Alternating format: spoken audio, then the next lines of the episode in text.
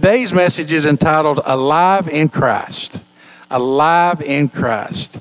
So if I am alive in Christ, then maybe I'm dead to something else. What could that be? We're going to read that. So let's look at Romans chapter 6, begin with verse number 1. What shall we say then? Shall we continue in sin that grace may abound? God forbid. How shall we that are dead to sin, flashing lights, there it is, dead to sin.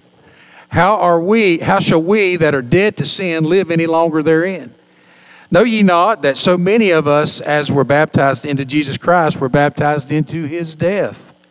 Therefore, we are buried with him by baptism into death, that like as Christ was raised up from the dead by the glory of the Father, even so we also should walk in newness of life. For if we have been planted together in the likeness of his death, we shall be also in the likeness of his resurrection knowing this, that our old man is crucified with him. Our old man is crucified with him, that the body of sin might be destroyed, that henceforth we should not serve sin. For he that is dead is freed from sin. Now, if we be dead with Christ, we believe that we shall also live with him, knowing that Christ, being raised from the dead, dieth no more death hath no more dominion over him. For in that he died, he died unto sin once. But in that he liveth, he liveth unto God. Likewise, reckon ye also yourselves to be dead indeed unto sin, but alive unto God through Jesus Christ our Lord. Let not sin therefore reign in your mortal body, that ye should obey it in the, in the lust thereof. Neither yield ye your members as instruments of unrighteousness unto sin, but yield yourselves unto God as those that are alive from the dead, and your members as instruments of righteousness unto God. For sin shall not have dominion over you. For ye are not under the law, but under what? Under grace. Under grace. So the dangers I guess in this day of time, in time, the dangers of preaching salvation by grace alone, through faith alone, in Christ alone, could possibly lead to a misinterpretation as a license to just do whatever I want to do because I'm taken care of. I'm saved, I'm sealed, I can just do whatever I want to do. Do we ever sometimes justify the sin in our lives? Well, God will, God will forgive me. It'll be okay. I know that no matter what, I'm going to heaven. And again, this was a problem all the way back in biblical times. And that's why Paul spent so much time trying to help us and them understand what it means to be in Christ. Because we put our own spin on it and we try to understand it sometimes separately from what the Bible says. And if we find a good explanation for things and it sounds right and other people seem to understand and agree with it, we'll choose that to be our gospel instead of the actual gospel. So it's so important. And Paul knew this, and that's why he addressed it over and over again in his, in his writings. And he was well aware of the tendency to think that grace was a license to just live any way you wanted to. He mentioned in Romans chapter 3, verse 8, he said that people were reporting this. Why not do evil so that good may come? Why not do evil so that good may come?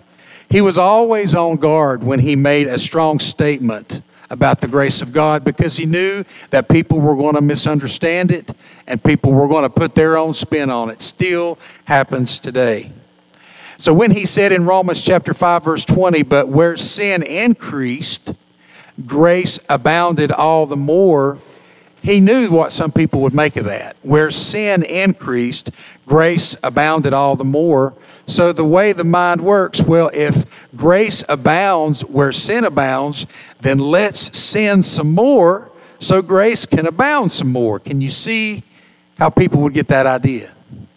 And so he, he tried to, he, he put the Barney Fife spin on it, and he tried to nip it in the bud because they were saying, well, if sin brings more grace, then let's sin more. And so what he did, um, let me see if I can find my place. I'm jumping ahead of myself just a little bit here. Um, he, he knew that, that that's the way people would think logically. And not just logically, but naturally because people enjoy sin. And if they can find a way to get by with sin and being able to sin and understand that they're under the grace of God, they're going to do it because sin is enjoyable for a season. That's what we learn in the book of Hebrews. And he, he knew too that some people were, were saying that sinning is the religious duty of Christians so that grace could abound. Now, how twisted is that? Sinning is our religious duty. That's crazy. Let's sin more so that grace can abound more, so that God can be glorified more. Do you see how twisted that is? And not just in biblical times. We see this in, in, in I don't want to say very recent history, but I don't know how many of you have heard of the Russian monk Rasputin. You probably heard his name or studied him at some point in time. This is what he thought. He thought that salvation came through repeated experiences of sin and repentance. That's how salvation came. And he argued that because those who sin more require more forgiveness, those who sin greatly will experience greater joy as they repent. And he said that it is the Christian duty to sin. It's not the Christian duty to sin, it is the, it is the curse. It's not a duty, it's a curse. So in Romans chapter 5, verse 20, when he said, But where sin increased, grace abounded all the more, he knew what would happen. And so he started Romans chapter 6 with a question What shall we say then? Are we to continue in sin that grace may abound? And he answered that with in the first part of verse uh, number 2 Absolutely not. By no means. And then he finished up by saying, How can we who died to sin still live in it? How can we who died to sin still live in it? And then the remainder of chapter 6 tries to explain that. So Romans chapter 6 tries to answer the question How do those of us who have been saved by the grace of God live without being characterized by sin? And how are we to live obediently in light of God's grace? How are we to live obediently in light of God's grace? And Paul was a logical fellow. And so he spent that the rest of that, that chapter, first of all, helping us understand our union with Christ, helping us understand it, then telling us that we need to accept it. Don't just understand it, but accept it which is what so many people have a problem with today. I hear what you're saying, but I can't imagine why he would do that for me. Or I, I hear what you're saying, but I can't imagine that that's what's taken place because of how I still live my life. But he said, understand it and accept it. And then he said, submit to it. Submit to it. So we're going to talk about that for these next few minutes because Paul felt like it was important for us to know what has happened to us. Now, will we understand everything completely? I don't think so. I don't think so until we are face to face with Christ will we get a full understanding and realization. Until then, we're going to try to understand it and, and, and study it and just accept that it's truth. I mean, there are so many things in Scripture that I don't understand but I accept that it is true, okay? And because the Word of God is the only truth we have. What's your response to that? The Word of God is the only truth we have. Amen. Absolutely. Amen. So let's look at, first of all, how he's trying to help you and me and the people in biblical times and anybody else that reads this understand our union with Christ. If I asked you a question, what, what is this union that you have with Christ? What is it? How would you answer that question? what is this relationship that you have with this Jesus Christ? Explain that to me. How did it, how did it happen? How did it come about? And a lot of us are going to stumble through that. Well, I went to church and, and I went to the altar and swallowed real hard and I prayed and uh, he came into my life and I'm going to heaven. And you know, that's, that's a very simple way of uh, saying it, and it's not wrong, but you know what? There's more to it than that. And that's what was important to Paul. He wanted you and me to understand what that meant. And he, he felt that what a Christian understands and knows is extremely important. And I believe that too because we are in a world that needs to hear about Jesus. And I heard on the radio on the way to church this morning someone who is running for office say that we have a world that wants nothing to do with Jesus. They want to indoctrinate our children. They want to they want to they want to ruin everything that we have worked so hard for. And, and everything that was built on the foundation of biblical principles and truth. They want to destroy all of that. So we need to understand what's going on, what has happened, so that we can relay that to other people as well. Um, he wants to increase our knowledge. Paul wants us to know what has happened. And so he, he, there's three very important words that I want to point out in the verses that we read. And the first word is this it's know. K N O W. That's the key word in verses 1 through 10. And he uses it in verse 3, verse 6, and verse 9. He says, Know ye not, or, or do you not know, in some translations. And then in verse 6 and verse 9, he says, We know. In some translate, it says knowing. In some translations, it's we know. So that know is important. It is an important word. He wants us to know he wants us to understand the nature of our union with Jesus Christ. And to help us understand that union, he uses a powerful metaphor. He uses the metaphor of Christian baptism. Christian baptism. Now, I want to share a little story with you that maybe will help us understand this. So, there was a pastor on the West Coast, and he was conducting a baptism service at the Pacific Ocean. And he had a woman to approach him, and he, she had a nine year old daughter, and she wanted her daughter to be baptized. And he was reluctant because he wanted the little girl to understand what it meant to be baptized, what it meant to have a relationship with Christ. And so he began to question her and ask, ask her questions. And as he talked with her, I don't have a good shadow here, but as he talked with her, he used his hand to make gestures. And he got an idea and he said, Do you see the shadow of my hand down there? And she said, Yes, I do. And he said, That is just a shadow. The hand is the real thing. When you came to Jesus, you were joined to him. And what happened to him happened to you. That's the union. What happened to Jesus happened to you. And that's what these verses are trying to help us understand. What happened to Jesus happened to you. Jesus was alive, then he died, he was buried, and then he rose from the dead. And that is what happened to you when you believed in him. Have you thought about it that way? Has it been explained to us that way? Have we heard it, but we didn't quite get it? What happened to him happened to us. And so he pointed to that shadow of his hand. He says, When you go down in the water and you're raised up again in baptism, that's a picture of what has already happened. That's a picture of what has already happened. Okay. So, what happened to him happened to you and happened to me.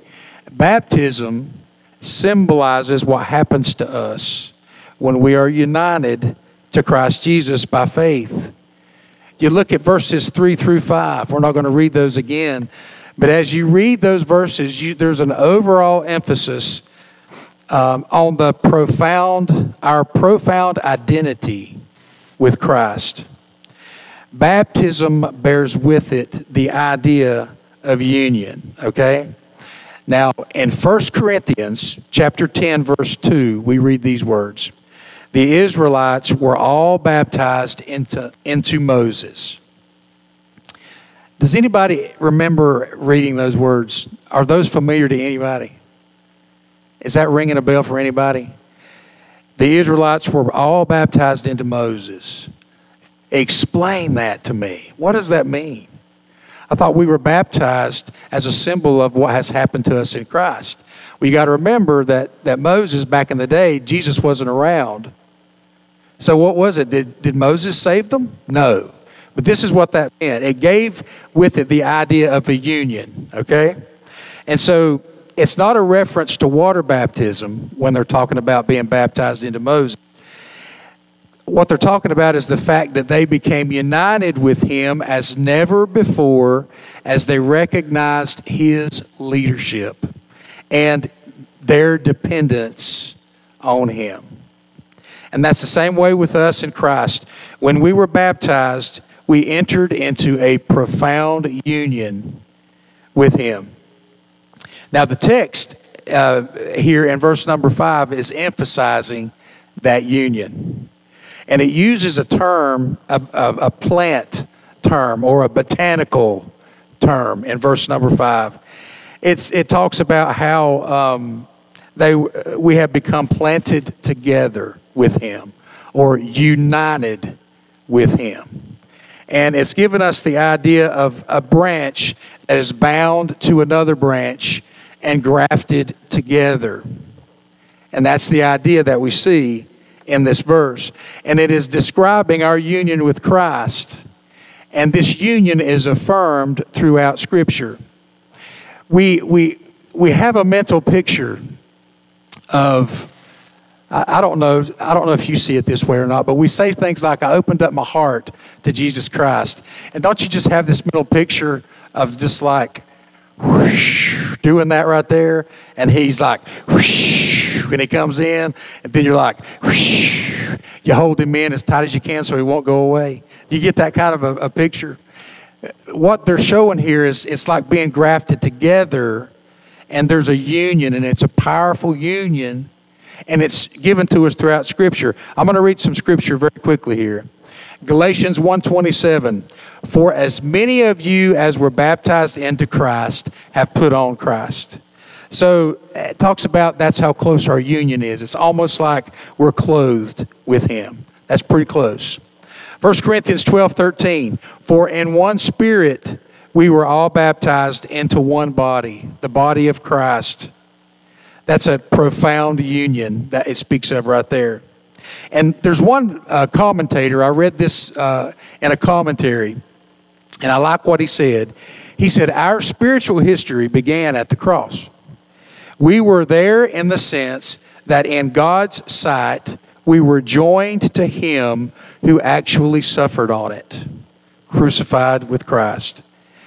The time element shouldn't disturb us. That was 2,000 years ago. We're saved now. We got saved here in the here and now. But what happened 2,000 years ago, we were a part of that in our union with Christ. Uh, if we sinned in Adam, that's what Scripture tells us. If we sinned in Adam, then it is equally possible that we died to sin with Christ. And hopefully, as he explains these things, it becomes a little more clear what we're talking about here. So we don't have to be conscious of it, okay? We don't have to be conscious of it any more than we're conscious of participating in Adam's sin but it's a fact. We are united with Christ. We are united with Christ. And that union cannot be severed and cannot be broken. Okay? So the he said the specific emphasis of verses 3 through 5 in Romans chapter 6 is that we are so profoundly united with Christ in his death and resurrection that we actually did die with him and truly were raised with him so that we now share in his resurrection life. Now, these are, this is straight from Romans chapter 6. And I don't know if it is making any more sense to you that you were crucified with Christ. Nevertheless, you live. Now, Galatians 2:20 says that I have been crucified with Christ, but it's no longer I who live, but Christ who lives in me. Colossians chapter 3 verse 1. If then you have been raised with Christ, seek the things that are above where Christ is seated at the right hand of God. And these are the things that we need to understand. When we understand that we have that profound union with Christ, does it not help us to want to be and to be able to be obedient to Christ? Because we understand, as we're going to find here in a few minutes, that we're dead to sin now that we are alive in Christ. That, that, that little voice that tells you that you can't help it, I can't help it. I just have to do it. I can't stop doing it. That's a lie. It's a lie from, from the pits of hell, from the father of lies. Because Christ in you gives you the ability and the power to say no to sin. And that's what he wants us to understand. So, what this means is that Christ did not serve sin, so neither do we. We don't serve sin either. And what we do is we walk in newness of life that we have in Christ. We are brand new. We are new creations in Christ. We are not what we were, slaves to sin, but we are new. We are now slaves to what? You remember? Righteousness. Slaves to righteousness. And then we get into verse number six and verse number seven. And what those verses tell us, and that what I just said, is that our old self, the old self is the kind of person that we were before our union with Christ. That self has been crucified with Christ. The body of sin, the body that the body as it was, has been rendered inoperative. And the power of sin has been broken. And that's what happened when Christ died on the cross. And that's what happens when we are in union with Christ, when we open up our lives to Christ, when we accept His perfect salvation, when we profess Him as Lord and Savior in our lives, then the power of sin is broken and we are united with Him and we are no longer a slave to sin, but we are a slave to righteousness. That'll make more sense here in just a few minutes. And so he concludes in verses 8 through 10. Um, he, he emphasizes that, that when Christ died, he died once for all. He died once for all. And we see that repeated in Scripture as well, especially in the book of Hebrews, to emphasize the finality of Christ's work. It is a finished work. There is nothing left to be done to sin. Sin has been conquered. He is the one who conquered sin. We are no, no longer under law, but under grace. And being grafted with Him, being in union with Him, having the one who conquered sin within us, we are able to no longer we are able to no longer be a slave to sin, but a slave to righteousness. And he will no longer be under the power of sin and death. And so, in dealing with this problem of people who were trying to turn grace into an opportunity to sin more, he insists that we have to um, we have to have this knowledge. I'm going to try to make this very clear, as clear as I can. First of all, we have to know something. That word know. We have to know something of our profound union with Christ. And though we may not fully understand it, and though I may not have done a stellar job of trying to explain it, though we don't understand it, we accept that it is true. We died with Christ and we were resurrected with him because what happened to him happened to us, and that's, a, and that's what baptism is a symbol of. And secondly, the shared death and resurrection means that the dominance of sin has been broken and we have been freed from the power of sin in our lives. Alive in Christ dead to the world, free from the sin that enslaves us. You are no longer a slave to sin. It is a reality that is given to us in Scripture. Live it and accept it and understand it and know it and take it for what it is. And the argument that he was dealing with was that we should continue in sin because we are under grace. That's absolutely false. The reverse is actually true. It is impossible to continue living unchanged when we become a Christian because we have been given a new heart with new desires, and we cannot live unchanged. And when we do sin, we know it, and we know it's wrong, and we don't desire it like we desire the things of God. Now, Scripture says sin is enjoyable for a season. I didn't say you didn't enjoy it, but you know that it's not right, and you're living contrary to what He has said about you. You're free from sin. You are no longer a slave to sin, you are a slave to righteousness. So when you enter into that union with Christ through salvation, your lifestyle is affected. Your lifestyle is affected. So, what we have to do is know about this union. And then the next thing that he tells us in verse number 11, he wants this is what he wants us to see. And again, it was so important for Paul to go over these things because he knew how important it was that we know these things. So, what we've done is we've considered this truth that Paul is talking about. I've been, uh, you know, uh, what happened to Christ happened to me through the union that we have. Well, how does it work? How does it work in our lives? So, we come to the practical application of what he's trying to tell us. And it has to do with the second important word in the scripture that we read today, and that is, depending on which translation you look at, the word reckon or consider. In some translations, King James Version, it will say reckon. In other versions, it will say consider in verse number 11. Likewise, reckon ye also yourselves to be dead indeed unto sin, but alive unto God through Jesus Christ our Lord. So, this word reckon or consider or even in some translations, count, count yourself dead. It's one of the most important words in Romans. He uses it 12 different times to help us to, to see the, the importance of what has happened to us. And what that gives is the idea of reckoning something to our account.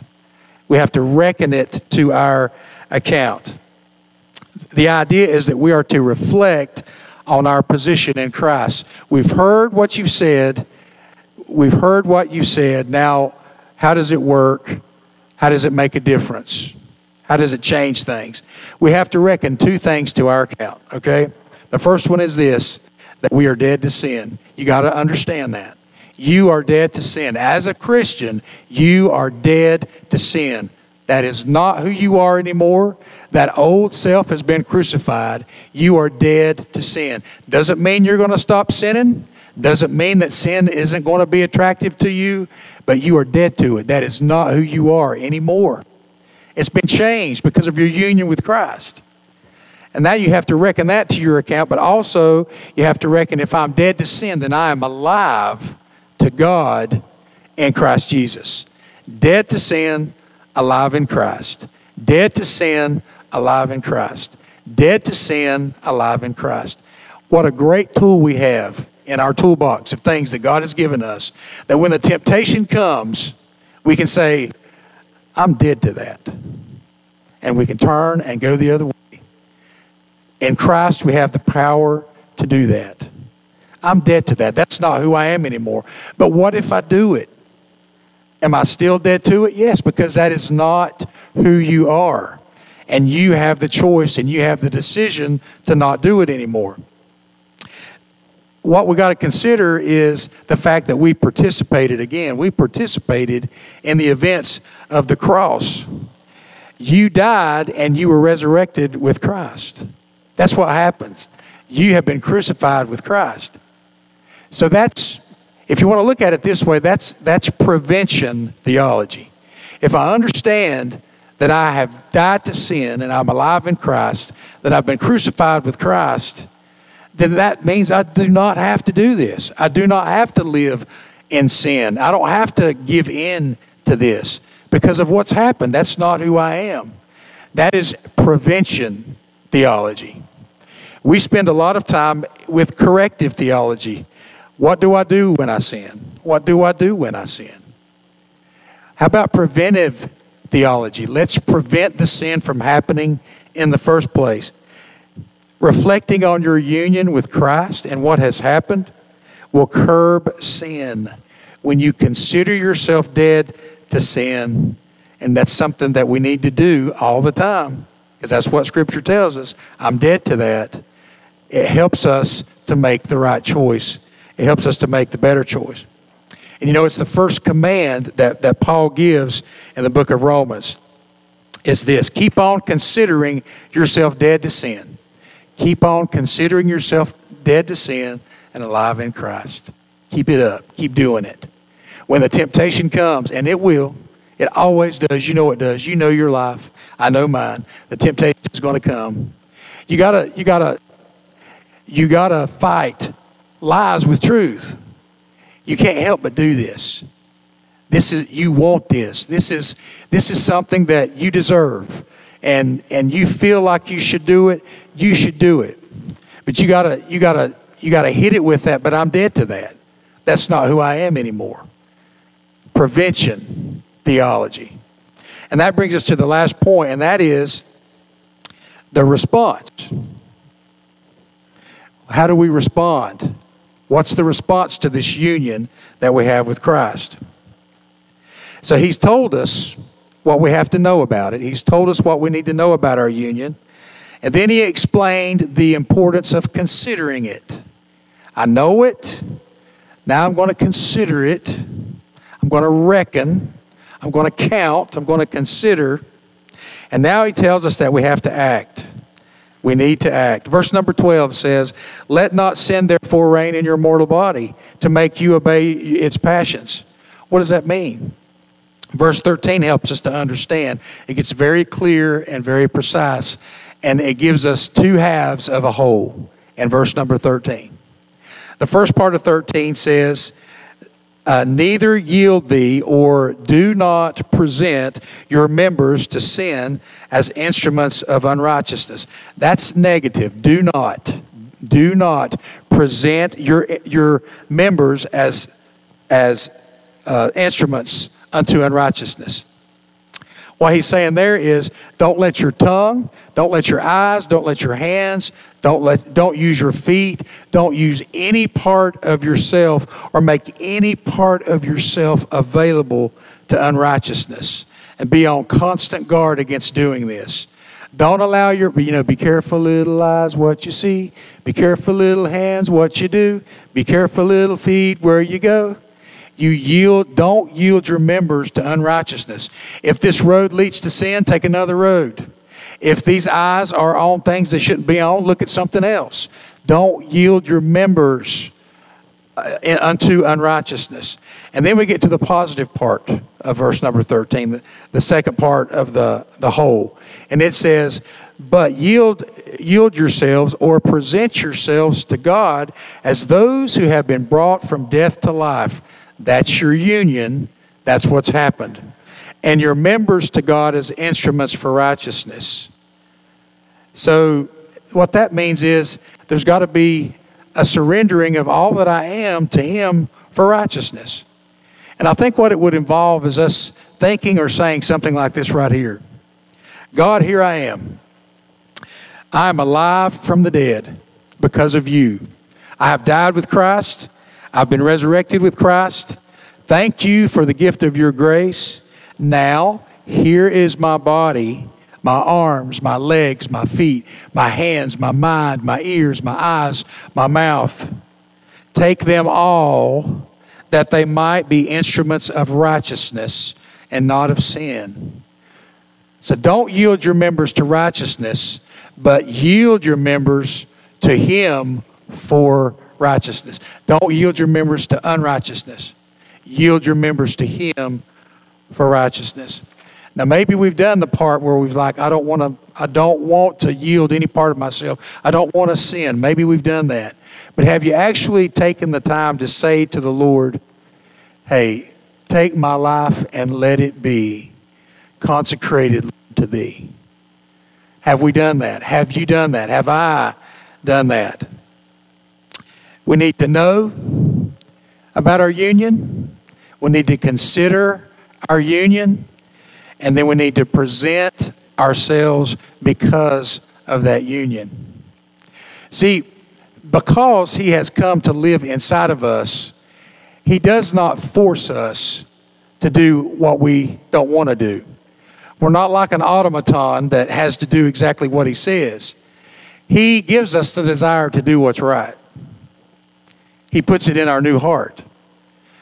Whether we choose to do it or not is up to us. Are we going to yield our members to unrighteousness and sin?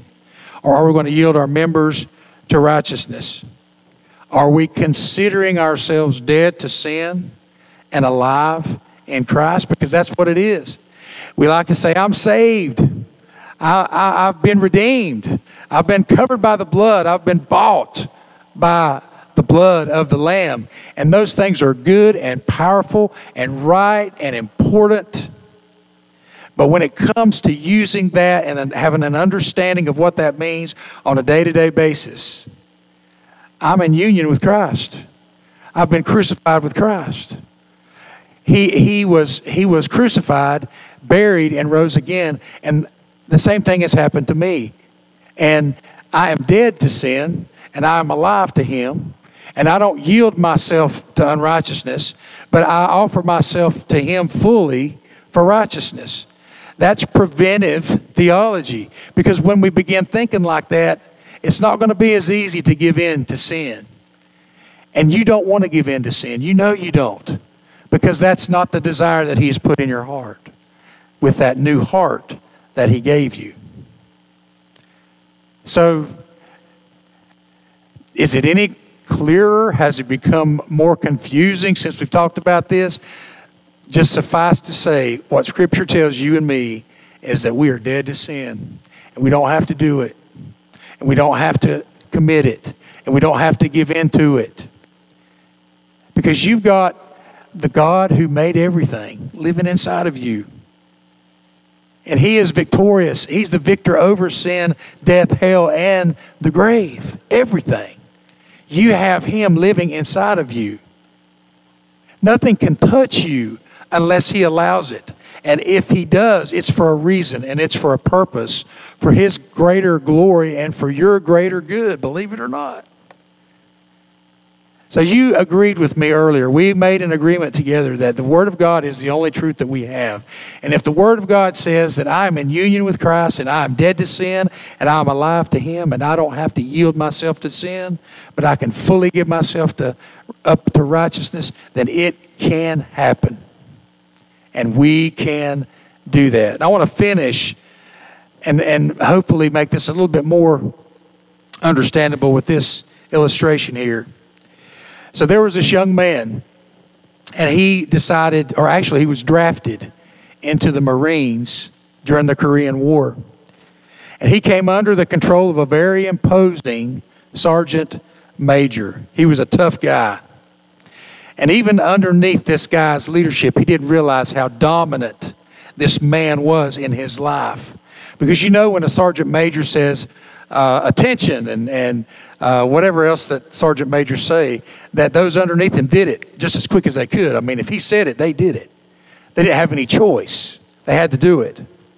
And so the day came when he was released from the Marines, and he had his papers in his hand, and as he was walking down the street, he stuck his hands in his pockets and he slouched a little bit and he whistled and he realized in his mind all these things if he were caught doing these things by his sergeant major, his sergeant, it would be trouble for him. He knew he would be in trouble. And so as he's walking down the street, as luck would have it, here comes the sergeant major. And immediately he shot up straight as a, straight as a pin. And he began to swing his arms really high and march in place. And, and his, his back was ramrod stiff. And then he thought, wait a minute. He goes, I'm no longer under his jurisdiction. I'm no longer under his power. In other words, I've kind of died to the sergeant major. And his domination over me, his power over me is history. If he says, if he says, uh, attention, I don't have to do anything because I'm no longer under his power. And so he decided not to yield, not to give in, not to, not to march as he normally would in the sergeant major's presence. He didn't do that. But instead, what he did is he presented his feet and his hands and his back to his newfound freedom as a former Marine because the major couldn't do anything about it.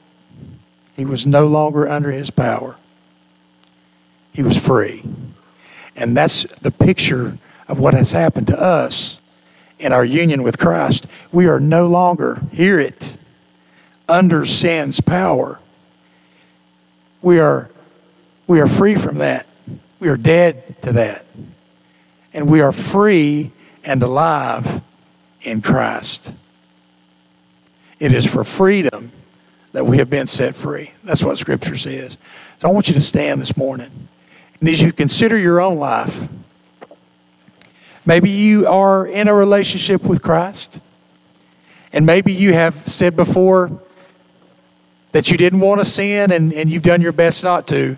But have you ever taken that second step in, the, in verse 13 where you said, Lord, all for you. I am all for you. I am all in for you. And help me to remember that I do not have to give in to sin, that I am dead to that, and I am alive in Christ.